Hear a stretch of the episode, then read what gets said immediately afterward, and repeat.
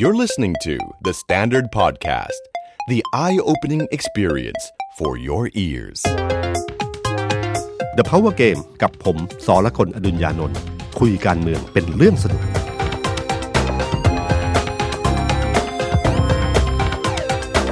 สวัสดีครับ ผมสอละคนอดุญญานนท์ สวัสดีครับ ผมเอกธนกรวงปัญญาครับคอนเทนต์ครีเอเตอร์การเมืองของ The Standard ครับครับ สวัสดีพี่ตุ้ม แล้วก็สวัสดีคุณผู้ฟังนะครับ กลับมาเจอกันปีใหม่ หลังปีใหม่นิดนึงนะครับ แต่ว่าครับเป็นเป็นปีเป็นปีใหม่ของ Power Game อืมเรียกว่าเป็นตอนแรกของปี 2563 ครับ มีเรื่องร้อนๆที่พี่ตุ้มจะมาอัปเดตนะครับครับ วันนี้จริงๆอยากจะรวบรวมเรื่องราวทั้งหมดมาเล่าให้ฟังนะครับว่าเอ่อการเมืองไทยมันมีสองทาง ทางหนึ่งคือในสภาครับกับทางที่สองคือนอกสนอภากสภาคือระบอบประชาธิปไตยมันมีสองทางครับไม่มีทางใดทางหนึ่งทางเดียวนะครับเอ่อถ้าในสภาเนี่ยตอนนี้อยู่ในช่วงงบประมาณใช่ไหมอ่าฮะตอนนี้กำลังมีการอภิปรายงบประมาณปี 63 วงเงิน 3.2 ล้านล้านบาทนะครับ ก็ผ่านมาเป็นวันที่2นะวันครับที่เราคุยกัน แต่คิดว่าน่าจะต่อเนื่องอีกวันหนึ่งพรุ่งนี้ครับพี่ครับตุ้มคือถ้าดูจากในสภาเฉยๆเนี่ยเราก็คงจะรู้สึกว่า เออ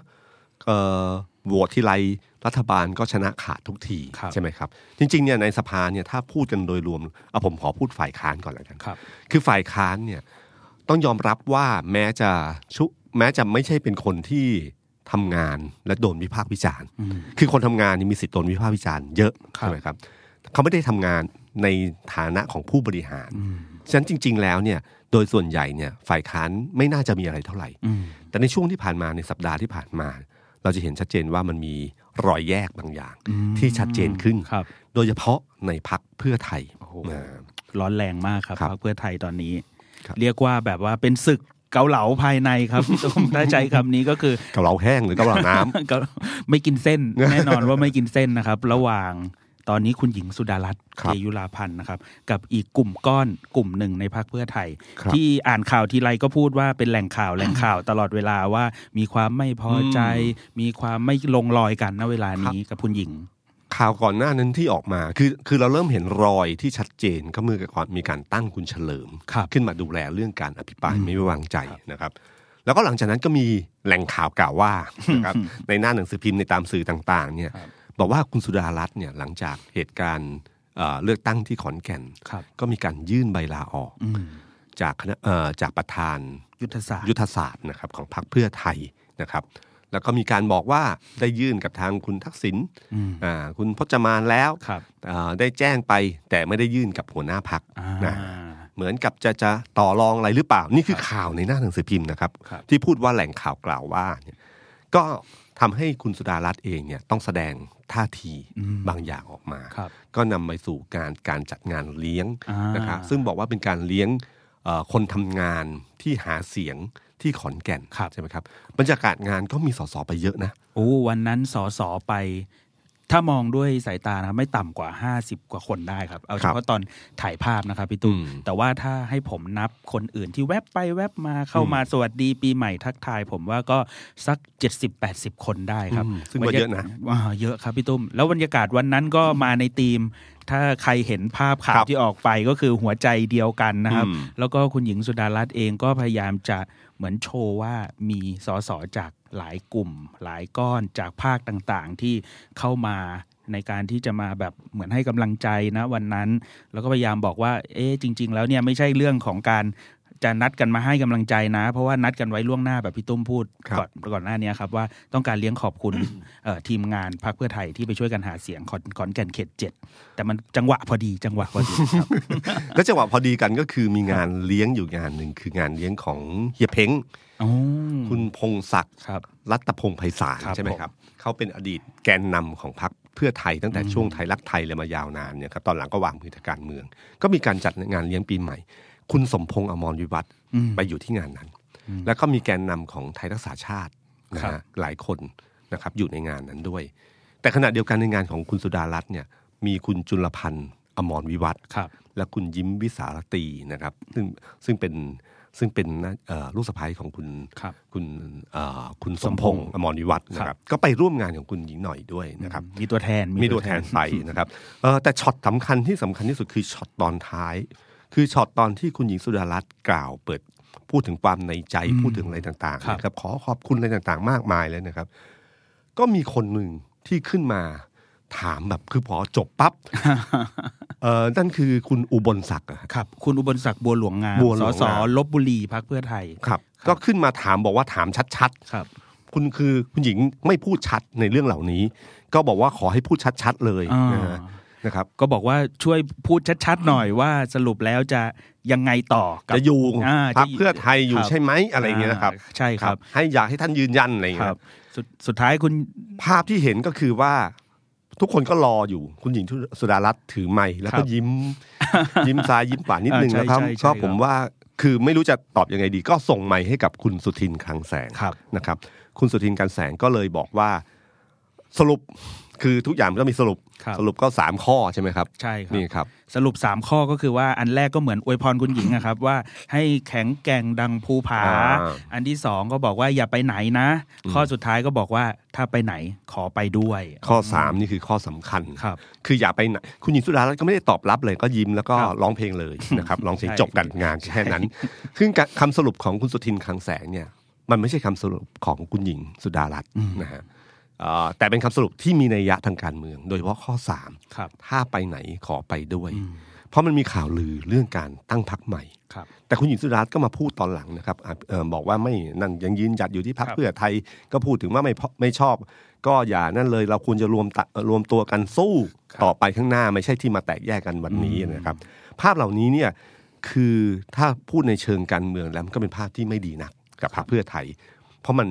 จะพูดว่าไม่ร้าวมันก็มีรอยร้าวอยู่ มีความไม่ลงรอยกันอยู่นะครับ ซึ่งเรื่องเนี้ยจะเป็นปมประเด็นต่อไปในอนาคตว่าจะเป็นยังไงบ้างนะครับครับนั่นคือของพรรคเพื่อไทยนะครับ คือขณะที่กำลังสู้กับ รัฐบาลอยู่ต่างๆเนี่ยภายในเองก็เริ่มทะเลาะกันอยู่พอสมควรนะครับ อภิปรายไม่ไว้วางใจภายในกันอยู่ครับ ถือเป็นการซ้อมนะครับในขณะที่พักอนาคตใหม่เองเนี่ย ผมว่าเองก็ไม่ได้ไม่ได้ มันก็มีปัญหาอยู่ภายในอยู่เหมือนกัน ไม่ใช่ไม่ไม่ใช่ภายในนะครับ คือภายในเรื่องงูเห่าเนี่ยจบไปแล้วอืมสี่คนก็ชัดเจนออกไปได้พักกันหมดแล้วตอนนี้เออครับซึ่งเป็นพรรคการเมืองเก่าๆก็คงจะดึงอยู่ แต่พรรคการเมืองแบบชัดเจนเนี่ยก็ของอนาคตใหม่ก็คือออกไปเลยนะครับ ทางไม่ตรงกัน แต่คดีที่ต้องเจอเนี่ยนะคือเรื่องใหญ่สุดเพราะอนาคตใหม่นี้เยอะที่สุด เป็นพรรคการเมืองที่ตั้งมาใหม่เอี่ยม แต่คดีเพียบนะฮะคดีก็ไม่เอี่ยมเพียครับบเหมือนกันครับ อย่างเช่นคดีอะไรอิลูมินาติอ๋อครับนะครับผมชอบอ่านยากมากเลยอะแต่เป็นคดีที่แบบอื้อหือครับเป็นคดีจนได้นะครับ วันที่ 21 มกรานะครับ ใช่ครับเอ่อก็ตีความว่า เอ๊ะ คดีนี้จะถึงขั้นยุบพักเลยหรือเปล่าอะไรเงี้ย แต่ผมว่าในคอการเมืองหลายคนก็บอกว่าคดีเนี้ยคงไม่มีอะไรนะครับ เป็นการสับเท้าหลอก สับขาหลอกนิดนึง แต่คดีจริงนั่นแหละ ต่อไปในอนาคตครับนะครับ เรื่องการกู้เงินเรื่องอะไรพวกนี้อ่าครับ ผมว่าคดีนี้ในมุมผมผมคิดว่าคงไม่มีอะไรครับนะครับ แต่ก็เวลาขึ้นศาลทุกครั้งเวลาคิดยังไงก็ตามที มันก็ต้องหวั่นไหวทุกครั้งนะครับว่าห้าสิบห้าสิบไม่รู้จะเจออะไรนะครับ ประชุมงบประมาณครั้งนี้ก็คงเป็นแค่ เปิดแผลขึ้นมาเฉยๆนะคครัรับบของรัฐบาลเฉยส่วนใหญ่ก็พุ่งเป้าไปที่งบกลาโหมอะครับพี่ตุ้มแล้วก็งบกลาง ก็สองงบนี้ก็ผ่านไปแล้วเรียบร้อยเมื่อวานนี้ ก็โหวตผ่านฉลุยตามปกติครับๆแล้วก็สรุปสุดท้ายคงไม่มีอะไรครับ เพราะว่าพรรคเพื่อไทยเองก็จะเลือกงดออกเสียงนะฮะอ่าครับเหลือวันละสามเพราะว่าจริง ๆ เรื่องงบประมาณเนี่ยถ้ามองในแง่ภาพรวมเนี่ยก็คือว่ามันเป็นเรื่องจำเป็นแล้วงบเนี่ยมันช้ามาหลายเดือนหลายครับเดือนแล้วเศรษฐกิจเนี่ยต้องการงบประมาณของภาครัฐเข้าไปอัดฉีดครับฉะนั้น ผมเชื่อว่างบมันก็ผ่านอืมแต่ที่สำคัญที่สุดก็คือเสียงของรัฐบาลในการยกมือให้กับงบประมาณแต่ละมาตราเนี่ยครับครับตัวเลขออกมาค่อนข้างสูงอยู่นะครับ ก็ 246 239 อะไรเงี้ยแม้ว่าจะไม่โชว์เสียงครบ 251 แต่ก็เห็นเสียงที่ค่อนข้างชัดเจนมากครับแล้วก็ในช่วงงบประมาณเนี่ยไม่จำเป็นต้องเปล่งกลุ่มงูเห่าที่มีอยู่ทั้งหลาย มันไม่ใช่เรื่องสำคัญขนาดนั้น ก็ปล่อยไปก่อนนะครับฉะนั้นในเรื่องของเสียงของทั้งเอ่อเสียงของสี่เสียงของพรรคเศรษฐกิจใหม่ หรือเสียงที่ซ่อนๆอยู่ตามต่างๆที่ต่างๆเนี่ยคงจะโผล่อีกทีก็คืออาจจะโผล่ตอนครับช่วงอภิปรายไม่ไว้วางใจอืมนะครับมีเลื้อยออกจากฟาร์มอีก เราก็ไม่รู้นะครับครับครับแต่ตอนเนี้ยที่ชัดก็คือว่าสี่เสียงของอนาคตใหม่ ที่โดนเรียกว่ากลุ่มงูเห่าเนยนะครับ ก็กระจายตัวไปชัดเจนนะครับ ไปอยู่ภูมิใจไทยหนึ่งอ่าพลังประชารัฐหนึ่งแล้วก็พลังท้องถิ่นไทยสองสองคนใช่ครัใช่บไหมครับ พลังท้องถิ่นไทยกลายเป็นพักการเมืองที่มีสอสอรวมกันแล้วห้าคนนะครับทำไมสองคนถึงไปพลังท้องถิ่นไทย ทั้งทั้งๆที่เป็นพักสามสี่คนเองครับพี่ตุ้มผมว่ามันมีค่านะอืมคือถ้าพลักเอ่อพลังถามว่าพักการไหนที่ต้องการเสียงสอสอ มาเติมให้มากที่สุดอืมพลังท้องถิ่นไทยครับเพราะเขามีสามถ้าเขาหวังเก้าอี้รัฐมนตรีครับการเติมอีกสองมันได้ห้าอืมมากกว่าชาติพัฒนาที่มีสามเสียง แต่ได้เก้าอี้รัฐมนตรีหนึ่งคนครับนั่นคือคุณเทวันนะครับเอ่อลิปพันธ์ลบนะครับลิปก็ปรากฏว่าถ้าเขาได้ห้าเสียงแล้วยังไม่พอนะครับ ยังมีการผนึกกับเสียงของพรรคเล็กอีกประมาณสี่พักครับสี่ห้าพักครับรวมเป็นเก้าเสียงอืม ที่เขาบอกว่าเขามีอยู่เก้าครับเก้าเนี้ยเขาตั้งชื่อว่ากลุ่มกิจสังคมใหม่อืมเนี่ยผมยังแปลกใจอยู่เลยว่าทำไมถึงใช้ชื่อกลุ่มนี้อยู่ดีๆ ก็โดดขึ้นมาในทางการเมืองครับพี่ตุ้มพรรคกิจสังคมเป็นพรรคการเมืองเก่าในอดีตนะครับ ประมาณพรรคชาติไทยเลยนะคนที่ก่อตั้งคือหม่อมราชวงศ์คึกฤทธิ์ปราโมดอืมเคยใช้ผมจำจำนวนสสถ้าจะไม่ผิด 18 เสียงนะเสียงน้อยมาก สามารถทำให้พลเอกเอ่อทำให้หม่อมราชวงศ์คึกฤทธิ์ปราโมดกลายเป็นนายกรัฐมนตรีได้ เป็นนายกรัฐมนตรีจากเสียงที่น้อยมากนะครับ ก็เป็นเกมการเมืองครั้งหนึ่ง ในสภาที่ลือลั่นในอดีตเอ่อจากที่คุณคึกฤทธิ์ปราโมดเป็นเป็นหัวเป็นหัวหน้าพักกิจสังคมเนี่ยครับ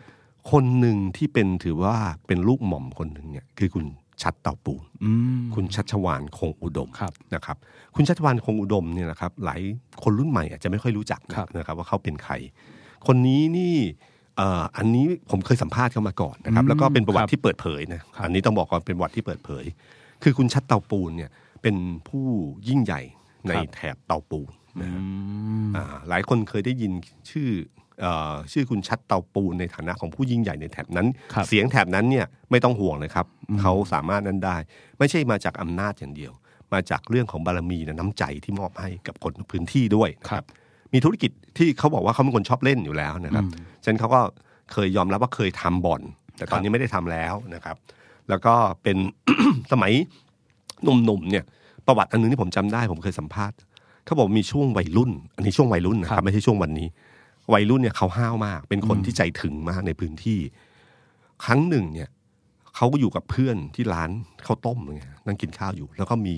นักเลงกลุ่มหนึ่งครับที่เป็นอริกับเพื่อนเขาเนี่ย มาหาเรื่องอืมเขาลุกขึ้นแล้วก็ท้ากัน เดี่ยวเดียวๆนี่คือนักเลงโบราณนี่เดี่ยวเดียวอืมเดี่ยวเดียวๆไม่ธรรมดานะครับครับเอาผ้าขาวม้า มัดมืออคนละข้าง มีดคนละเล่ม คือถ้าแทงกันเฉยๆวิ่งหนีได้ แต่ถ้าเอาผ้ามัดมือเนี่ยวิ่งหนีไม่ได้อืมต้องมีตั้งแต่ใครนั้นเป็นต้นมาชื่อเสียงเขาก็โด่งดังในพื้นที่นั้น แล้วก็คนที่แทงกันเนี่ยก็กลายเป็นเพื่อนเพื่อนกันอืมเป็นเพื่อนรักกันต่อครับมาในในในในเวลาต่อมาครับ นี่คือเรื่องราวของชีวิตของเขา เป็นคนที่คนหนึ่งที่คุณคึกฤทธิ์ปราโมดเนี่ยเอ่อค่อนข้างให้ความรักเหมือนลูกคนหนึ่งนะครับไม่ก็ไม่ถึงขนาดขนาดนั้นนะแต่ก็เป็นคนใกล้ชิดมากครับมันมีครั้งหนึ่งที่เอ่อคุณคึกฤทธิ์เนี่ย ไปพูดเรื่องอะไรผมจำไม่ได้จำเรื่องไม่ได้นะครับ ที่ทำให้ทหารพรานมาล้อมบ้านอืมสวนพลู ของบรรพบุรุษคึกฤทธิ์ป่าโมดครับนะครับ แล้วก็ล้อมบ้านเนี่ย คนที่อยู่ในบ้านที่อยู่กับหม่อมหม่อมราชวงศ์คึกฤทธิ์ก็คือคุณชัดเตาปูนอืมฉะนันอย่าแปลกใจว่าทำไมมรดกทางความคิดมรดกทางด้านของสื่อสารมวลชน เช่นครับสยามรัฐเนี่คยรับเขาถึงมอบให้กับคุณชัชวานคงอุดมอืมดูแลต่อครับ การที่ได้จุดนี้ไปและการที่ยอมรับอันเนี้ย ไม่ยอมที่จะปล่อยให้ล้มหายตายไปเนี่ยครับมันแสดงถึงความผูกพันที่มีอยู่ นั่นคือที่มาของกลุ่มกิจสังคมใหม่ที่เขาพยายามจะเอาชื่อนี้ขึ้นมาอีกครั้งหนึ่งนะมครับ back come back นั้นคุณชัดเตาปูนเนี่ยเขาก็ให้สัมภาษณ์นะครับว่า เรื่องก็พูดถึงเก้าอี้รัฐมนตรีนี่เหมือนกันนะครับอืมครับอาจจะพูดไม่ได้แรงมากเหมือนนักการเมืองครับแต่ก็มีนัยยะบางอย่างอืมการรวบรวมเสียงเนี้ยเพื่อเพื่ออะไรเนี่ยในทางการเมืองมันชัดเจนอยู่แล้วนะครับ ถ้าเขามีเก้าอีกพรรคหนึ่งมีสาม การเมืองเนี่ยอืมอำนาจต่อรองพรรคการเมืองนี้ขึ้นอยู่กับจำนวนสสอืมเป็นคณิตศาสตร์การเมืองแบบง่าย ๆ เลยครับคุณมีสสเท่าไหร่มากกว่า คุณก็ควรจะได้รัฐมนตรีอืมที่ใหญ่กว่า อันนี้เป็นเรื่องปกติธรรมดาฉะนั้นคำถามก็คือว่า เมื่อมีกลุ่มหนึ่งตั้งเป็นกลุ่มการเมืองขึ้นมามีเก้าเสียง และมีเป้าหมายชัดเจนว่าเขาควรได้เก้าอี้รัฐมนตรีนะ ถ้าเขาจะต้องสนับสนุนรัฐบาลอืมก็หมายความว่าเขาต้องการการปรับคลมอืม ในขณะเดียวกันพรรคการเมืองอย่างพรรคเอ่อพลังประชารัฐเองเนี่ยก็เป็นที่รู้กันอยู่ว่าพรรคพลังประชารัฐเนี่ยภายในเนี่ยมันก็มีการที่พยายามจะเอ่อปรับเปลี่ยนโครงสร้างภายในพรรคมีแรงกระเพื่อมภายในเยอะอยู่เหมือนกันครับครั้งก่อนเนี่ยคุณสนธิรัตน์ใช่ไหมครับครับ คุณสนธิรัตน์ที่เป็นเลขาธิการพรรคเนี่ยก็เก้าอี้เนี้เป็นเก้าอี้ที่โดนขย่มมาโดยตลอดเรื่องเอ่อ ครั้งที่ผ่านมาใช่ไหมครับที่มีการเอ่อแต่งตั้งกรรมการบริหารพรรคเพิ่มเติมอะไรต่างๆเนี่ยใช่ครับก็ก็มีมีไพข่าวบูลย์ก็เข้าไปเป็นรองหัวหน้าอะไรพวกเนี้ยครับ ก็มีข่าวมาตอนแรก ๆว่าจะเปลี่ยนตัวคุณสนธิรัตน์ครับนะครับใช่ครับ เป็นคุณอนุชานาครับคาใสนะครับ ก็จะเปลี่ยนตัวคุณสนธิรัตน์แต่สุดท้ายแล้วก็ไม่ได้เปลี่ยนนะฮะซึ่งถามว่าทำไมถึงเอาต้องการเก้าอี้เลขาธิการพรรคอืมจริง ๆ ไม่ใช่อะเลขาธิการพรรคอะเป็นส่วนหนึ่งครับ แต่คนที่เป็นเลขาธิการพรรคแล้วนั่งเก้าอี้รัฐมนตรีว่าการกระทรวงพลังงานอืมอันนี้มันเรื่องใหญ่ ถ้าไม่ได้เป็นเลขาธิการพรรคก็ไม่ควรนั่งเก้าอี้นี้ ถ้าเอาคุณสนธิรัตน์ลงจากเก้าอี้เลขาธิการพรรคได้เมื่อไหร่ ก็หมายถึงว่ากระทรวงพลังงานเนี่ยน่าจะเป็นของคนอื่นนะอืมอืมนี่คือในเชิงการเมืองเพราะคนเป็นเลขาธิการพรรคใหม่เนี่ยนะครับ แล้วไม่มีเก้าอี้เลยมันไม่ได้ครับ มันเก้าอี้ใหญ่ในพรรคการเมืองมันต้องมีอ่าเก้าอี้ใช่ไหมครับสมมติเปลี่ยนตัวแล้วไม่ได้เป็นอะไรเลย ก็จะแปลกๆอยู่ใช่ไหมครับอืมฉะนันหมายความว่าอะไรครับ หมายความว่าทั้งกลุ่มกลุ่มที่มีสสในสังกัดเยอะๆเนี่ยเขาก็เริ่มรู้สึกว่าเก้าอี้ของเขาเนี่ยมันไม่เหมาะสมกับสถานะทางการเมือง ผมเชื่อว่าคุณสมศักดิ์เทพสุทินเนี่ยก็คงไม่อยากได้กระทรวงยุติธรรมนักหรอกอืมคุณสุริยะจึงเรื่องวงกิจเนี่ยก็คงไม่อยากได้เก้าอี้กระทรวงอุตสาหกรรมนักหรอกครับ เก้าอี้พลังงานก็น่าสนใจนะ คุณสุริยะวันนั้นนี่ถึงขนาดมาแบบรถรถพยารถโรงพยาบาลนะครับท่านพี่นอนมาเลยฮะนอนมานะครับคือคือหลายคนก็แปลกใจว่าไม่ไม่ยอมขาดพลาดไม่ได้อะครับวันนั้นแสดงว่าแบบที่พี่ตุ้มพูดว่ามันมีวันั้นความสำคัญน่าอืมครับ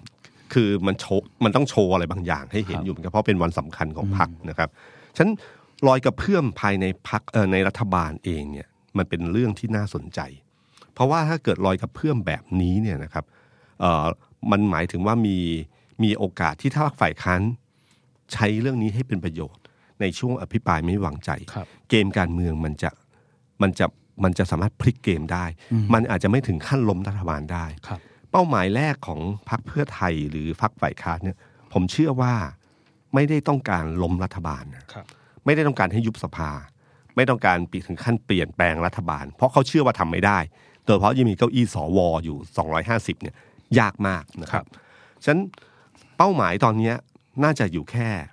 ปรับคอรมออืมทำยังไงก็ได้ที่อภิปรายจนรัฐมนตรีคนนั้นช้ำแล้วอยู่ไม่ได้อืมแล้วต้องมีการปรับครมขอเพียงแค่ลาออก หรือนายกตัดสินใจต้องปรับครมเพราะภาพลักษณ์ของของรัฐบาลแย่มากครับๆแค่นั้นเองนะครับ เป็นจะมันจะเป็นจุดเริ่มต้นที่สำคัญ ที่นำไปสู่การพิปรายไม่ไว้วางใจครั้งที่สองอืมแล้วถ้าจะล้มรัฐบาลก็มีโอกาสล้มในช่วงเวลานั้คนรับ เพราะว่าการปรับครมทุกครั้งที่เกิดขึ้นเนี่ยนะครับ มันจะเกิดรอยกระเพื่อมอืมเพราะว่าคนที่ปรับออกก็จะไม่พอใจอืมและในช่วงที่ว่าต้องปรับและโยกย้ายใครเข้ามาเนี่ย มันจะเป็นเป็นการแย่งชิงเก้าอี้อีกครั้งหนึ่งเรานึกถึงนึกถึงภาพตอนต่อรองกันสนุกสนานใช่ไหมเรานึกถึงภาพภาพภาพตอนวิ่งฟอร์มคอรมอครั้งที่ผ่านมาเนี่ครัยบนะครับ ที่อยู่ดียกโหวตสวนอะไรแกล้งครับแกล้งเข้าใจผิดแล้วโหวตสวนจนคุณชวนได้เป็นประธานสภาเนี่ยครับครับ ไอ้ครั้งนั้นก็เกิดขึ้นมาแล้วอืมฉะนั้นถ้ามันเกิดขึ้นแบบนั้นเมื่อไหร่เนี่ยนะครับรอยกระเพื่อมเกิดขึ้นเมื่อไหร่รูเล็กๆ นิดเดียวเนี่ยครับ มันจะนำไปสู่ คือพรรคฝ่ายค้ายขอให้มีปรับคลมอแล้วนั่งเฉยๆ แล้วพรรคร่วมรัฐบาลเขาจะจัดการจัดการกันเองครับนะครับ ซึ่งท่านั้นเราจะเห็นว่ารายชื่อที่โผล่ขึ้นมาว่าจะโดนอภิปรายไม่ไว้วางใจ ครั้งนี้เนี่ย ไม่ใช่สสพักร่วมไม่ใช่รัฐมนตรีจากพรรคร่วมรัฐบาลครับ ไม่ใช่รัฐมนตรีที่เป็นสสหรือมีฐานสสอยู่ในมือ แต่กลายเป็นใครครับ คุณประวิทย์อืมแต่คุณประวิทย์ยังไม่มีชื่อใช่ไหมคยัรับงครับยังยังยังคุณอนุพงศ์คุณอนุพงศ์เผ่าจินดาครับนะครับ คุณอนุพงศ์นี่ไม่มีสสในสังกัดเป็นโคครับโควต้าคนกลางนะครับเอ่อคุณดอนรัฐมนตรีอ่าต่างประเทศนะครับ คุณสมคิดครับจาตุศรีพิทักษ์คุณวิษณุเครืองามทำไมต้องเป็นคนเหล่านี้ เพราะนี่คือโควต้าคนกลางอืมปรับยกออกง่าย ไม่มีฐานสสอยู่ฉะนั้นการเมืองถ้าเขย่าพวกนี้ได้เมื่อไหร่เนี่ยนะครับ มีโอกาสอืมแต่อีกคนหนึ่งผมเชื่อว่ามีโอกาสเนี่ยลองเราจับตาดูนะครับครับ ผมเชื่อว่าคุณสนธิรัตน์จะเป็นเป้า ยังไม่โชว์ชื่อนี้ออกมาครับเพราะชื่อนี้มันเป็นเป็นอะไรความปรารถนาร่วม ถ้า ถ้าเขย่าตรงนี้ได้เมื่อไหร่นะครับ มีโอกาส แต่ผมไม่รู้ว่าข้อมูลพอที่จะเล่นหรือเปล่าครับถ้าไม่มีข้อมูลพอก็อาจจะไม่โดน แต่ถ้ามีข้อมูลพอมีสิทธิ์ และข้อมูลนั้นจะไม่ได้มาจากข้อคนอื่น แต่มาจากคนในนะครับอืมน่าสนใจมากครับ ใช่ไหมครับ คือเราก็รู้อยู่ว่าการครับเมืองเนี่ย คนที่ให้ข้อมูลได้ดีที่สุดเนี่ย คือคนในด้วยกันครับเขาจะจับประเด็นถูกเขาจะรู้ว่าตรงไหนมีนอกมีในมีอะไรต่างๆ เนี่ยนะครับ นี่คือสิ่งที่น่าจะเกิดขึ้น แล้วผมว่านี่คือน่าจะเป็นเป้าหมายอันหนึ่งนะครับ ที่พักฝ่ายค้านในการอภิปรายไม่ไว้วางใจครั้งนี้นะครับ นี่คือภาพการเมืองของในสภาเอ่ออย่างที่ผมบอกครับว่าการเมืองเนี่ยมันมีสองอย่างคือในสภาและนอกสภาครับนะครับในสภาก็จะเป็นภาพเป็นแบบเนี้ยครับงบประมาณเสร็จก็รอพิปรายไม่วางใจ และภาพที่จะเกิดขึ้นแบบนี้ แต่อีกมุมหนึ่งที่น่าสนใจคือเรื่องนอกสภา โอ้โหกำลังดุเดือดเลยครับพี่ตุ้ม วันเสาร์นี้นะครับ ก็จะมีการกิจกรรมอันหวันึ่นงอาทิตย์นี้เออโทษทีครับ วันอาทิตย์นี้ครับนะครับวันเสาร์มันวันเสาร์ด็กวันเด็กครับ ไปดูไดโนเสาร์กันที่ทำเนียบก่อนครับครับ วันอาทิตย์นี้จะมีกิจกรรมอันหนึ่งคือวิ่งไล่ลุงครับใช่ไหมครับ วิ่งไล่ลุงเนี่ยเป็นกิจกรรมที่ไม่มีใครคิดนะครับอืมว่ามันจะร้อนแรงขนาดนี้ครับตอนที่เริ่มต้นคิด ผมก็เออ มันเป็นกิจกรรมเหมือนกับกิจกรรมการเมืองของคนที่เอ่อ ทั่วๆไปที่เกิดขึ้นโดยช่วงช่วงที่ผ่านมาคนจะแบบทำขึ้นมา แล้วก็มีคนเข้าร่วมเล็กน้อยครับแต่มันกลายเป็นเรื่องใหญ่อืมมันกลายเป็นว่ามีคนเนี่ยสนใจเยอะมากอืมลงทะเบียนครั้งแรกวันเดียว8,000คนใช่นะคครัรับบแล้วก็ครั้งที่สองอีกอีก2,000ก็รวมเป็นครับหมื่นคน แล้วก็มีลงทะเบียนที่ที่ไหนนะฮะที่สวนองุ่นส่วนทองหล่อองุ่นครับนะก็ให้ไปลงด้วยด้วยแบบครับออฟไลน์อะครับเข้าไปก็ปะปตอนลายนี้ก็เหมืไม่อนเยอะกับเท่าไหร่ทั้งเสื้อทั้งของที่ระลึกอะไรก็ ไม่พอครับพี่ตุ้มครับต้องมีการทำเพิ่มต้องมีการทำอะไรแบบออกแบบเพิ่มเติมครับพี่อืมซึ่งถ้าอีกฝั่งหนึ่งอะรู้ว่ามันแรงขนาดนี้ผมว่าถ้าเป็นผมนะ ผมว่าจะมีวิชามานกัน ก็คือว่าอ๋ออยากได้คนเยอะใช่ไหมส่งพวกเราไปสมัครซะเลย ยอมครับเสียหกร้อยบาทอืมนะครับ ถ้าสมัครซะห้าพันแล้วพอวันจริงไม่ไปเลย ภาพมันจะเสียนะอืมเพราะตอนนี้ตัวเลขที่คนรู้อยู่ในใจอยู่แล้วคือหมื่นครับนะครับ ถ้าหมื่นถ้าวันนั้นไปสัก หกพันหรือเจ็ดพันรับได้ แต่ถ้าเหลือสามหรือเหลือสองเนี่ยอืมมันก็จะความรู้สึกว่า เฮ้ย ไม่จริงหรอกครับนะครับลงชื่อเฉยๆ สุดท้ายแล้วก็ตื่นไม่ทันตีสี่ครึ่งนะครับ วันที่สิบสองครับเพราะกิจกรรมนี้เนี่ยครับเป็นกิจกรรมที่ที่เหมาะมากสำหรับนักวิ่งคือเช้ามากตีสี่ครึ่งใช่ไหมครับครับ ตอนนั้นเราเพิ่งนอนใช่ไหมเอ่อก็ต้องไปรายงานข่าว แต่ว่าผมเอ่อจะส่งอีกคนหนึ่งไปครับ เป็นนักวิ่งครับ คือเป็นกิจเป็นกิจกรรมที่เช้ามากคครัรับบตีสี่ครึ่งนะครับฉะนันมันเหมาะกับนักวิ่ง แต่ไม่ใช่นักเคลื่อนไหวอืมนักเคลื่อนไหวส่วนใหญ่จะตื่นสายกันหน่อยครับชนะอบครับชอบมากันตอนค่ำๆครับนัดกันตอนเย็นๆครับนักเคลื่อนไหวครับฉะนั้นจริง ๆ แล้วเนี่ยในแง่ของกิจกรรมนี้เนี่ยถ้าจะพูดถึงในเชิงการเมืองแล้วเนี่ยนะครับหลังจากที่เริ่มเริ่มในในออนไลน์ขึ้นมาเรื่อยๆ แล้วมีคนครับสมัครเข้ามาเรื่อยๆ ตอนนี้ก็เริ่มประชามพันธ์แบบอืมแบบออฟไลน์ก็คือ เดินทางไปทำเนียบรัฐบาลใช่ครับไปรัฐสภา ไปกองทัพบก ไปกองทัพบกครับไปเชิญชวนเหล่านี้ให้ครับผู้ใหญ่ทั้งหลายเนี่ยให้เข้ามาร่วมอืมกับกิจกรรมนี้นะครับ ก็เป็นภาพข่าวที่มันเกิดขึ้นนะครับเหมือนแล้วเลี้ยงกระแสทุกวันเลยอะครับพี่ตุ้มใช่อืมแล้วผมว่าเนี่ยครั้งนี้เนี่ยจะเป็นเป็นครั้งหนึ่งที่น่าสนใจ ที่ผมบอกว่ามันจะเป็นจุดตัดทางการเมืองที่สำคัญก็คือว่า หลังจากแฟดม็อบที่ ที่คุณ Skywalk เออที่สกายวอล์คกรับที่คุณธนาธรครับเริ่มต้นครั้งนั้นเนี่ยครับครั้งหนึ่งแล้วเนี่ยจากเนี้ยครั้งนั้นก็มาสู่ครั้งที่สองในครั้งนี้อืมซึ่งจำนวนปริมาณเนี่ยถ้าดูจากจำนวนที่ลงทะเบียนจะเยอะมากอืมถ้าลงทะเบียนแล้วเยอะมากแล้วมีคนอยู่ประมาณสักห้าหกพันคน ที่สวนรถรถไฟครับซึ่งเป็นสถานที่ที่ไม่ใหญ่มากอืมมันจะเป็นภาพที่เคลื่อนไหวที่มีพลังมากอืมแม้ว่าแม้ว่าพลเอกประยุทธ์จะบอกว่า อ๋อ แค่หมื่นคนแต่หกสิบล้านคน นี่คือครับวิธีที่รัฐบาลทุกยุคทุกสมัยนะครับ จะพูดทุกครั้งที่มีการเคลื่อนไหวอืมนะครับ เอาประชาชนส่วนใหญ่มาเทียบกับจำนวนคนที่เคลื่อนไหวครับนะครับฉะนั้นจำนวนคนจำนวนถ้าห้าพันคนขึ้นไป อยู่ในสวนรถไฟ จะเป็นจุดเริ่มต้นที่สำคัญอืมเพราะมันมีผลทางจิตวิทยาการเมืองมาก มันมีผลว่า เอ้ย ต่อไปกิจกรรมนี้เข้าร่วมได้แล้วนี่นาครับ แล้วคนที่ไม่พอใจก็จะเข้ามาร่วมเยอะขึ้นเรื่อยๆนะครับอืมนี่จะเป็นครั้งที่สำคัญที่มากนะครับฉะนั้นเอ่อถ้าผมทายนะครับว่ากิจกรรมนี้มันเริ่มต้นบอกว่าตีสี่ครึ่งตีใช่ไหมสี่ครึ่งครับพี่แต่ผมเชื่อว่าลากกันถึงเจ็ดแปดโมงเก้าโมงครับครับ ก็รอคนที่มาหน่อยให้เยอะที่สุด แล้วภาพสำคัญที่สุดก็คือภาพสุดท้ายครับคือตอนจบงานอืมเพราะนั้นช่วงเวลานั้นเป็นช่วงที่คนเยอะที่สุดนะครับครับแล้วคาดว่านะครับ อันนี้คาดไปแบบ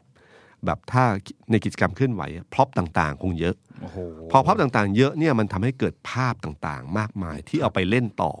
นะครับ นอกจากเป็นสีสันในวันนั้น แต่ภาพภาพนั้นเนี่ยจะเอานำไปเล่นต่อในวันหนึ่งที่มีข่าวข่าวอื่นขึ้นมา ก็นี่จะเป็นภาพประกอบนะครับ ในเชิงการเมืองพวกเนี้ยมันมีความเคลื่อนไหวที่มันต่อเนื่องแน่นอนนะครับ โดยเฉพาะในทางออนไลน์ครับวันนั้นคงไลค์กันระเบิดเถิดเทิงนะครับ แล้วก็จะมีคนรุ่นใหม่ที่ที่เห็นสิ่งเหล่านี้ค่อนข้างเยอะขึ้นเรื่อยๆ แล้วก็เป็นพื้นที่ในจังหวัดอื่น ๆ ด้วยนะครับพี่ตุ้มเออประเด็นนี้ก็สดน่าสนใจนะครับ เพราะว่าตามต่างจังหวัดก็เริ่มมีอยู่ดีก็ผุดขึ้นมา เต็มไปหมด แล้วที่สำคัญมาจุดเริ่มต้นมาจากไม่ใช่มาจากพรรคการเมืองนะครับ การเคลื่อนไหวในอดีตที่ผ่านมาเนี่ยนะครับอืมไม่ว่ากปปสหรือนปช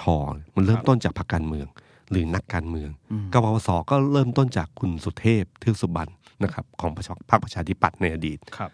ส่วนนปชเองเนี่ยก็ต้องมายอมรับมาจากพรรคเพื่อไทยนะครับคุณนัทวุฒิคุณจตุพรอะไรต่างๆเนี่ยฉะนันพอกลุ่มการเมืองมีอยู่เนี่ยพอเริ่มต้นม็อบขึ้นมาเนี่ยเขาจะเติมคนได้ง่ายพรรคการเมืองรุ่นเก่าเนี่ยจะมีการจัดตั้ง ช่วงต้นๆต้องเติมคนเข้ามา พอคนติดแล้วค่อยปล่อยให้เป็นไปตามธรรมชาติครับแต่ครั้งนี้พอจุดเริ่มต้นมันมาจากนักศึกษาเนี่ยนะครับมันมีภาพเหมือนกับมีภาพของความบริสุทธิ์ การเริ่มต้นอย่างไม่มีสังกัดพรรคการเมืองครับเกิดขึ้นเนี่ยภาพเหล่านี้เป็นภาพที่สำคัญ แล้วยิ่งเมื่อไปกระจายไปอยู่ต่างจังหวัด แม้ว่าจะโดนสกัดกั้น แต่มันได้เห็นแล้วว่ามันมีประกายไฟเกิดขึ้นแล้วครับถ้าที่กรุงเทพครั้งนี้เยอะ ผมเชื่อว่ากรุงเทพนี่แหละ จะไปจัดที่ต่างจังหวัด จะยกขบวนไป เป็นจุดๆนะมีครับทัวร์นกขบินบ้าง มีทัวร์นกขมิ้นแบบนี้แหละครับ แล้วพอมันเป็นโฟกัสเป็นจุดๆแบบนี้ไปเรื่อยๆ เนี่ยตำรวจก็คานไม่อยู่ ในพื้นที่คานไม่อยู่แน่นอน เพราะมันใหญ่เกินครับนะครับ แต่ถ้าเป็นคนในพื้นที่จัดเองเนี่ยตำรวจเขาระงับอยู่ได้เขาใช้วิธีการต่างๆ เนี่ยทำให้ไม่เกิดขึ้นได้ แต่ที่เนี่ยครับเอ่อที่น่าจับตามองก็คือว่าวันนั้นเนี่ย BTS จะเสียไหม มีมีคนถามคำถามนี้เยอะนะครับพี่ตุ้ม ต้องให้พี่ตุ้มวิเคราะห์ครับ คือคือคือมันอาจจะบังเอิญจริงนะครับ แต่ครับตอนที่สกายวอล์กเนี่ยอยู่ดี BTS ก็เสียแต่เช้าแล้วก็ครับรึบมาเรื่อยๆ แต่คราวเนี้ยตรงจุดนั้นเนี่ยมันมีจุดอันหนึ่งคือ BTS กับเอ่อ MRT MRT รถไฟใต้ดินครับนะครับสองจุดนะครับ ถ้าวันนั้น เสียอีกนี่สิแต่มันเริ่มตีสี่ครึ่งใช่ไหมตีสี่ครึ่งครับแต่ถ้าหกโมงเช้ารถเสียแล้วมันหกโมงเช้าเจ็ดโมงเช้าแปดโมงเช้าเสียเนี่ยเออก็เริ่มน่าสังเกตนะครับ แล้วก็ระวังรถบรรทุกบังเอิญเสียเราที่ผลโยธินที่วิภาวดีอะไรขึ้นมานะครับระวังการจราจรติดขัดแต่เช้านะครับ ในวันอาทิตย์ อยู่ดีๆก็มีอย่างนั้นได้ครับแต่อันนี้เป็นการแบบคิดแบบเอ่อที่ผ่านมาในอดีตมันมีวิชามานแบบเนี้ยครับที่ใช้กันอยู่เยอะนะครับฉะนั้นการเคลื่อนไหวครั้งเนี้ยเอ่อความน่าสนใจของมันก็คือว่าหนึ่ง กลุ่มคนที่จัดเนี่ยเป็นกลุ่มเด็กอืมนักศึกษาจัดครับขึ้นมา แล้วได้กระแสตอบรับค่อนข้างสูงอืมเดี๋ยวมาดูในเชิงเนิงในเชิงรูปธรรมจริง ๆ ว่า ไอ้ที่ลงชื่อออนไลน์จะมากันกี่คนนะครับ ถ้ามาเยอะน่าสนใจทีเดียวนะครับ ถ้ามาน้อยก็โอเคอืมตื่นไม่ทันนะครับนะครับ ก็ยังอยู่ในออนไลน์ต่อไปครับไม่น่ากลัวอะไรในเชิงการเมืองครับแต่อีกอันหนึงอันนี้อันที่สองก็คือว่า ผมเห็นการประชาสัมพันธ์ของวิ่งไล่ลุงเนี่ย มันมีคลิป ออกมาสองชิ้นครับผมนะครับคลิปประชาสัมพันธ์วิ่งไล่ลุง อันหนึงคือเรียนแบบหนังฟอเรสต์กัมอืมนะครับวิ่งไปเรื่อยๆแล้วมีคนตามมาเรื่อยๆคอรับย่างเงี้ยการที่สองเป็น how to ทิ้งครับคือทิ้งนกบีดนะฮะแล้วก็ให้มาไล่ลุงเอ่อประเด็นของผมก็คือผมรู้สึกว่าเนี่ยมันเป็นคลิปที่ คลิปที่แบบมืออาชีพอะคำว่ามืออาชีพผมอาจจะหมายถึงว่านักศึกษาที่จบด้านนี้ตรงๆ มันเหมือนหนังสั้นระดับครับพี่ดีๆ ชิ้นหนึ่งที่ถ่ายทำอะไรต่างๆคือเนี่ยตั้งใจทำมากครับครับซึ่งถ้าจ้างทำเนี่ยมันคงใช้งบเยอะอืมแต่ดูเหมือนแล้วที่ผมดูรายชื่อดูคร่าวๆ แล้วเท่าที่ได้ยินมา มันเหมือนกิจกรรมจิตอาสาครับคือทำแบบสะใจอะร่วมกันแบบสะใจครับแต่ไอ้เนี่ยเป็นพลังนะคือถ้ามีแบบนี้เยอะๆ กปปสอยู่ช่วงหนึ่งเนี่ยตอนม็อบช่วงต้นๆเนี่ยมีแบบนี้อยู่โอ้เยอะโหนะครับมันมีคนที่พร้อมที่เขาร่วมไล่รัฐบาลแล้วมันก็ทำอย่างนี้ขึ้นมา พอทำมาแบบนี้แล้วมืออาชีพหรือฝีมือเนี่ยอืมมันก็ค่อนข้างดีมากแมสเลยทีนี้แมสเลยทันครับที คลิปแต่ละคลิปนี่ยอดคนดูเพิ่มขึ้นเรื่อยๆ ตลอดครับเลยนะครับเอ่อแบบเนี้ยมันจะทำให้เกิดการเรียนแบบและทำต่อไปเรื่อย ๆมันก็จะมีมือแบบเนี้ยเข้ามาเรื่อยๆ ตลอดเวลา น่าสนใจ ครับ ฉะนั้นกลุ่มเนี้ยเป็นกลุ่ม ที่น่าสนใจ จุดตัดทางการเมืองก็คือว่าครับถ้าสมมติว่ากลุ่มนี้เยอะต่อไปมันจะเป็นยังไงนะครับ โดยเฉพาะธนาธรคุณธนาธรเนี่ยเริ่มบอกแล้วว่าเขาจะพร้อมที่จะลงถนนครับคำว่าลงถนนของคุณธนาธรในขณะที่เอ่อคะแนนเสียงหรือคะแนนนิยมของเขาค่อนข้างสูงเนี่ยนะครับ คุณธนาธรเพิ่งไปให้สัมภาษณ์ที่ Workpoint เมื่อวานนะ มีเอ่อพิธีกรถามเรื่องการลงถนนเขาก็บอกว่าหนึ่งต้องยอมรับก่อนนะครับ ข้อที่หนึ่งคือการชุมนุมแบบเนี้ยเป็นสิทธิและเสรีภาพในระบอบประชาธิปไตยครับภายใต้รัฐธรรมนูญ แม้แต่ฉบับนี้ก็กำหนดว่าให้มีสิทธิการชุมนุมครับข้อที่สองเขาบอกว่าปีนี้มีชุมนุมแน่อืมแต่รูปแบบการชุมนุมจะไม่เหมือนในอดีต จะไม่ยืดเยื้อยาวนาน แล้วก็เป็นทำให้เกิดเหตุรัฐประหารเป็นสาเหตุในการรัฐประหารได้ครับนะครับ อาจจะเป็นการชุมนุมทุกวันหยุดสุดสัปดาห์อืมและอาจจะมีการกระจายไปต่างจังหวัดครับนี่คือมุมของคุณธนาธรครับและถ้าคุณธนาธรเคลื่อนแบบนี้ขึ้นเมื่อไหร่ มันมีโอกาสที่จะมีพลังอืมเพราะว่าอะไรไหมครับ เพราะว่าสิ่งที่น่ากลัวก็คือโพลที่ผ่านมาครับ ถ้าเมื่อสองอาทิตย์ก่อนเนี่ยมันมีโพลอันหนึ่งนิดาโพลจริงๆมันมีทั้งนิดาโพลกรุงเทพโพลครับแล้วก็ซูเปอร์โพล Super Poll ครับ แต่โพลที่น่าสนใจคือนิดาโพลนิดาโพลตั้งคำถามว่าบุคคลที่ประชาชนจะสนับสนุนให้เป็นนายกรัฐมนตรีในวันนี้ครับ ปรากฏว่าคุณธนาธรได้31.42คุณประยุทธ์ซึ่งเคยเป็นโพลช่วงหลังๆเนี่ยเข้ามาอันดับหนึ่งตลอดอืมตอนนี้23ครับธนาธร31คุณประยุทธ์23 คุณสุดารัตน์11.9 นะครับ การได้ 31.2เอ่อจุด4เนี่ยนะครับ ของคุณธนาธรเนี่ยอ่าชนะคุณประยุทธ์เนี่ยครับถ้าผมเป็นเอกพลเอกประยุทธ์เนี่ยผมหวั่นไหวพอสมควรเนี่ยนะแล้วหลายคนมองว่าอ๋อไปสัมภาษณ์เฉพาะนักศึกษาหรือเปล่า ผมว่าเวลาทำวิจัยเนี่ย สิ่งที่เราต้องดูมากที่สุดคือกลุ่มตัวอย่างนะกลุ่มตัวอย่างที่เขาไปทำวิจัยอะเป็นใครครับ ปรากฏว่าผมเข้าไปดูแล้วผมยิ่งตกใจเลยคุณเชื่อไหมครับว่า คนที่เขาทาวิจัยกลุ่มตัวอย่างคราวนี้ในกรุงเทพแค่แปดเปอร์เซ็นต์แปดจุดแปดสี่ให้เก้าเปอร์เซ็นต์ไปที่เหลือเนี่ยคือต่างจังหวัดนะที่เหลือคือต่างจังหวัด คนชอบคิดว่าไอ้สามสิบเอ็ดเนี่ยมาจากกรุงเทพหรือเปล่า เพราะอนาคตใหม่หลายคนคิดว่าเป็นคนกรุงเทพและคนรุ่นใหม่ใช่ไหมครับ ไม่ใช่คนกรุงเทพ อันที่สองคือว่าเป็นคนรุ่นใหม่หรือเปล่าดูอายุ เชื่อไหมครับว่าโพลนี้สำรวจคนอายุสิบแปดถึงยี่ห้าเนี่ยเพียงแค่หกเปอร์เซ็นต์ 18ถึง25 นี่คือนักศึกษาหรือทำงานจบใหม่ๆ มีอยู่แค่ 6%ธนาธรได้ 31 คนที่อายุ 45 ขึ้นไปนะฮะ45ถึง59 46ถึง59 33เปอร์เซ็นต์33.9 23เอ่ออายุ 60 ขึ้นไปอะ23 33 23 ก็คือ 46เปอร์เซ็นต์เกือบครึ่งหนึ่งเนี่ยอายุ 45 ขึ้นไป ปรากฏว่าเป็นนักเรียนนักศึกษาอยู่มาแค่ 2.43ครับนะครับ นี่แสดงให้เห็นถึงอะไรครับ แสดงให้เห็นถึงว่าฐานของกลุ่มที่เลือกคุณธนาธรหรือบอกว่าอยากให้คุณสนับสนุนให้เป็นนายกรัฐมนตรีในวันนี้เนี่ยครับสามสิบเปอร์เซ็นเนี่ยไม่ใช่กลุ่มที่คุณคิดนะอืมกลุ่มที่คุณคิดเนี่ยอาจจะใช่ส่วนหนึ่ง แต่ถ้าดูจากเนี่ยยิ่งถ้าแท็กตัวเลขอย่างละเอียดเนี่ยประเด็นนิด้าโพลเขาไม่ได้แท็กละเอียดว่าครับคนกลุ่มอายุเท่านี้เลือกใครเลือกใครเลือกใครอืม ไอ้ตรงเนี้ยจะชัดขึ้นเรื่อยๆนะครับถ้ามีใครไปขอนิด้าโพลแล้วแท็กมาเนี่ย ผมเชื่อว่ารัฐบาลคงเข้าไปดูแล้ว หรือพรรคฝ่ายค้านหรือคุณอนาคตใหม่เองคงอยากได้ตัวเลขนี้เหมือนกันข้ลาจะถึงโต๊ะนายกแล้วครับเนี่ยคือสิ่งที่น่ากลัวครับถ้าคุณเป็นพลเอกประยุทธ์แล้วคุณเจอโพลอันนี้ขึ้นมา เห็นตัวกลุ่มตัวเลขนี้เข้ามา แล้ววิ่งไล่ลงมีคนเยอะครับผมว่าพลเอกประยุทธ์ก็หวั่นไหวได้นะอืมนะครับ นี่คือเรื่องที่หนึ่งอีกเรื่องหนึ่งก็คือว่าในขณะที่ภาวะที่ภาวะ แบบโดนหวั่นไหวจากโพลนี่แล้วนะครับ แล้วก็กิจกรรมบนถนนแล้วเนี่คยรับสิ่งหนึ่งที่ปรากฏการณ์ที่เกิดขึ้นในวันนี้ก็คือว่าเศรษฐกิจไม่ดีโอ้โหผมว่านี่คือเชื้อไฟครัที่บน่าสนใจมาก เพราะว่าในวันนี้คุณยังไม่เห็นอะไรเท่าไหร่ แต่เศรษฐกิจไม่ดีเนี่ยเอ่อมีในนักการตลาดเนี่ยบอกไว้เลยว่า จิตวิทยาเรื่องนี้เป็นเรื่องที่สำคัญครับ ถ้าคนเชื่อว่าอนาคตเศรษฐกิจดี เขาจะใช้เขาไม่ใช่ใช้ใช้เงินในกระเป๋าที่มีอยู่นะ เขาพร้อมใช้เงินในอนาคตด้วยอืมคือยอมกู้ยอมอะไรต่างๆ เพราะเขาเชื่อว่าเศรษฐกิจดีแล้วเขาจะมีเงินจ่ายครับแต่ถ้าคุณเชื่อว่าเศรษฐกิจไม่ดี ต่อให้เงินในกระเป๋าคุณมีเยอะ คุณก็จะไม่จ่าย เพราะคุณกลัวว่าอนาคตมันจะแย่อืมฉันต้องเก็บไว้เพย์เซฟไว้ก่อนครับนะครับ นี่คือจิตวิทยาทางการตลาดณวันนี้ถามว่าคนเริ่มเชื่อไหม ผมว่าคนเริ่มเชื่ออมากขึ้นเรื่อยๆ ว่าผลวิจัยเรื่องความเชื่อมั่นอะไรมันเริ่มออกมาแล้วครับเรื่องเศรษฐกิจต่างๆมาว่าความเชื่อมั่นของคนเนี่ยต่ำลงเรื่อยๆฉะนั้นตัวเลขตัวเนี้ยไม่ดีอืมเวลาถามว่าเศรษฐกิจไม่ดี มีคนบอกว่าดูในเงินเงินในกระเป๋าตัวเองว่าเป็นยังไงนะครับนั่นคือของจริงการที่อีกจริอังนหคนึ่รังบพี่ยิงใกล้ๆสิ้นเดือนยิงเริ่มชัดเจนคนะรับ ชัดเจน อีกอันหนึ่งก็คือที่ผมว่าอ่อนไหวที่อ่อนไหวยิ่งกว่าก็คือเรื่อง สถิติเรื่องค่าเอ่อเรื่องข่าวเรื่องการคนฆ่าตัวตายจากเรื่องเศรษฐเห็กิจนเห็นเยอะมากเลยครับพี่ เราจะเห็นข่าวนี้ผุดขึ้นมาเรื่อยครับๆเป็นสัปดาห์หนึ่งประมาณสองสามคนสองสามคน แล้วผุดขึ้นมาเรื่อยๆ เนี่ย มันไม่ใช่การเรียนแบบนะ คือการฆ่าตัวตายกันเอาชีวิตตัวเองฆ่าเอ่อสังเวยกับเรื่องสิ่งเหล่านี้เนี่ยครับไม่ใช่ว่าคุณทำแล้วผมอยากทำตามนะมันไม่ใช่ซื้อเสื้อนะ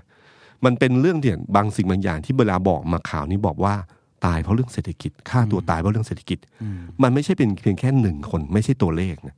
ในเชิงจิตวิทยามันเป็นความรู้สึกอืมคนภาพเอ่อข่าวที่บอกว่าที่ฆ่าทั้งครอบครัว คือเอาภรรยาและลูกไปด้วย ด้วยการตีศีรษะอืมคือกินยาเนี่ยไม่เท่าไหร่นะตีโอ้โหตีด้วยไม้แล้ว แบบเนี้ยครับคือเวลาข่าวแบบเนี้ยมันมีอารมณ์ความรู้สึกอยู่อืมมันจะไม่ใช่เพียงแค่ว่าเศรษฐกิจไม่ดี GDP ลดลงเท่าไหร่มันไม่ใช่ สิ่งเหล่านี้นะครับ มันจะพอถ้าย้ำแล้วมีแบบนี้อยู่เรื่อยๆเนี่ยคนจะยิ่งรู้สึกแย่ลงเรื่อยๆ มันเห็นรูปธรรมของของการที่เศรษฐกิจไม่ดี ใช่ครับ แล้วเป็นเรื่องความรู้สึกครับแบบครอบครัวอืมแหวนตัวเอ่อแหวนคอฆ่าตัวตายพร้อมๆกันทั้งสองคน เพราะว่าอะไรมันไม่ใช่เป็นเรื่องตัวเลขมันเป็นเรื่องความรู้สึกไอ้สิ่งเหล่านี้มันจะทำให้ดึงให้อารมณ์สังคม มันกับกับรัฐบาลจะรู้สึกอีกแบบหนึงครับนะครับ ยิ่งตอนนี้ภัยแล้งเนี่ยมาโอ้โหมันจะยิ่งหนักใหญ่ครับสงครามอิรักเอออิหร่านกับสหรัฐครับแบบเนี้ยมันจะเริ่มมาขึ้นเรื่อยๆนะครับผมว่าเรื่องเนี้ยต้องเป็นเรื่องที่ต้องระวังมาก ๆ เพราะว่าถ้ามันเกิดอารมณ์ความรู้สึกนี้เมื่อไหร่เนี่ย มันจะแปลเปลี่ยนไปไปวิ่งไล่ลุงอืมบางทีมันบางอย่างเนี่ยมันเหมือนไม่เกี่ยวข้องกันเนี่ย แต่การเมืองมันจะเป็นอย่างนี้ยครับ อารมณ์ความรู้สึกมันถึงจุดหนึ่งเมื่อไหร่เนี่ย มันจะไปด้วยโดยที่ไม่รู้ตัวนะครับ นั่นคือภาพทางการเมืองทั้งหมดที่เกิดขึ้นทั้งในสภาและนอกสภานะครับ ในสภามันคงเดินไปแบบแบบที่ผมเล่าให้ฟังเมื่อกี้อะครับ มันคงไปตามกติกาของมันไปเรื่อยครับๆแต่นอกสภาเนี่ยอะไรที่กระทุ้งให้คนเดินเข้ามาออกถนนมาเรื่อยมากขึ้นเรื่อยๆ ไม่ว่าจะเป็นการยุบพักอนาคตใหม่ ไม่ว่าเป็นเรื่องเศรษฐกิจ ไม่ว่าเป็นเรื่องอะไรก็ตามที ถ้ากระตุ้นให้คนเข้าออกมาเดินออกมาเดินออกมาเดินเรื่อยๆเนี่ย มันจะนำมาสู่การเปลี่ยนแปลงในการเมืองได้ แต่มันคงไม่ใช่เร็ววันนี้นะครับเนี่ยนี่พูดถึงภาพว่าถ้ารัฐบาลสามารถหยุดเรื่องนี้ได้ลงได้เร็ว ก็เรื่องนี้เหล่านี้ก็คงจะไม่เกิดขึ้นครับนะครับ แต่ความขัดแย้งในสังคมไทยแบบนี้นะครับ มันต่อเนื่องยาวนาน มันไม่ใช่เพียงแค่วันนี้ที่เกิดขึ้น แต่เป็นยาวนานตั้งแต่เป็นสิบสิบปีที่ก่อของระหว่างคนต่างสีนะครับ ตอนนี้เริ่มคนแต่ละวัยนะครับ ผู้ใหญ่กับเด็กเริ่มคิดไม่ค่อยไม่เหมือนกัน มีความขัดแย้งระหว่างอาจารย์กับนักศึกษาครับนะครับ เริ่มคิดไม่เหมือนกัน ความขัดแย้งสังคมไทยไทยในความคิดในวันนี้เนี่ยยิ่งมีโซเชียลมีเดียเนี่ยมันทำให้ก่อให้เกิดเหมือนกับแล่งหมัดกันตลอดเวลา ไม่มีใครยอมใครอืมผมนึกถึงหนังเรื่องหนึ่งที่เพิ่งเพิ่งดู ชื่อ The Two Pope อืมสันตะปาปาโลกจารึกครับที่ฉายที่ Netflix Netflix Netflix นะครับ โอ้โห ผมดูแล้ว ชอบมาก เป็นหนังที่ชอบมาก เป็นเรื่องของโป๊ปสองพระองค์ครับคือสมเด็จพระสันตะปาปาเบเนดิกต์ที่ 16 กับโป๊ปฟรานซิสนะครับคือเป็นครั้งแรกที่โป๊ปลาออกครับแล้วก็ให้โป๊ปคนใหม่ขึ้นมาแทนอ่ามีประโยคหนึ่งของโป๊ปฟรานซิส เป็นคำที่ท่านพูดอยู่เป็นประจำ คือบอกว่าจงสร้างสะพานอย่าสร้างกำแพง คือจริงๆพลังงานที่เราใช้สร้างสะพานกับกำแพงเนี่ยนะใช้พลังงานใกล้เคียงกันมาก แต่ความหมายมันแตกต่างกัน มันอยู่ที่ทัศนคติของเราว่าจะเลือกสร้างสิ่งใดกำแพงมันคือการขวางกั้นคนที่คิดแตกต่าง แล้วสุดท้ายก็แบ่งคนเป็นสองกลุ่มสองพวก ที่มองไม่เห็นกันเลย ไม่ได้ยินเสียงอีกอีกฝ่ายหนึ่ง แต่คิดว่าตัวเองถูกต้อง หรือเราจะสร้างสะพานที่เชื่อมโยงระหว่างคนสองกลุ่มให้เดินมาพูดคุยกันและเข้าใจกัน มันอยู่ที่ว่าคนในสังคมไทยจะเลือกแบบไหนสวัสดีครับ The Standard Podcast เปิดหู เปิดตา เปิดใจ เปิดโลก